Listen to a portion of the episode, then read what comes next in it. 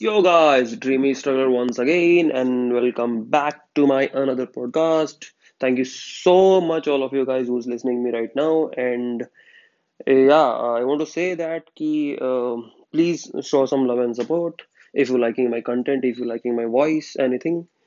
And uh, uh, ज़्यादा time waste नहीं करते हैं जस्ट जस्ट जस्ट टॉपिक पे आते हैं और topic is actually short dresses Girls short dresses. There is so many people who want to know my thoughts on that particular topic actually मेरे Instagram पर मुझे काफ़ी लोग इसके बारे में बोलने का रिक्वेस्ट किए हैं। So before I am going to say anything on that particular topic मुझे मालूम है ये बहुत कॉन्ट्रोवर्शियल टॉपिक है और मेरा कोई भी वर्ड किसी भी तरीके से किसी भी एंगल में लिया जा सकता है। बट या before I am going to say anything on that I genuinely want to tell everyone that I genuinely don't have any issue with the short dresses of girls. मुझे किसी भी प्रकार की कोई इशू नहीं है। मैं आ, हर तरह के ड्रेसेस को आ, पसंद करता हूँ। जो भी लड़कियाँ पहनती हैं वो उनकी एक पर्सनल लाइफ है। जो वो करना चाहते हैं प्लीज़ गो हेड आप कर सकते हैं। आपको कोई रोक टोक नहीं है। But my only thought on that particular topic is मुझे जो लगता है कि आई थिंक आप लोगों को थोड़ा सा जगह के हिसाब से अपना ड्रेस कोड चुनना चाहिए। Just for an example just take it as example कि जैसे कि हम लोग टेंपल जाते हैं मॉस्क जाते हैं गुरुद्वारा या फिर या फिर चर्च या कहीं पर भी जाते हैं। सो so, आप लोग बिकिनी या फिर शॉर्ट स्कर्ट पहनकर आप मंदिर या मॉस्क्यू में जाना पसंद नहीं करेंगे। आई थिंक वो आपके माइंड में है वो साइकोलॉजिकल है कि आप वहाँ पर यार ये ड्रेस कोड अच्छा नहीं लगेगा।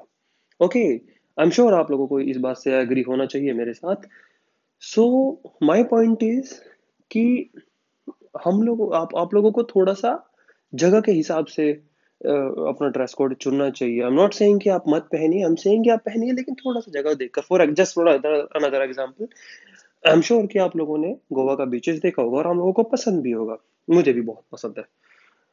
वहाँ पर आप क्या देखते हैं कि आपको कुछ लेडीज़ दिखती होंगी थोड़ी सी जो सूट, साड़ी इवन मैक्सीज में भी वो लोग इंजॉयमेंट कर रहे होते हैं। At the same time you also देख रहे होंगे जो बिकिनीज या फिर शॉर्ट्स जीन्सेस उन सब में भी अपने अपने तरीके से वो इंजॉय कर रहे हैं। माई ओनली पॉइंट इज़ कि वो आई थिंक मेंटेलिटी भी है कुछ लोगों की जो वो उस चीज़ को एक गलत वे में लेते हैं but at the same time वो एक जनरेशन गैप भी है।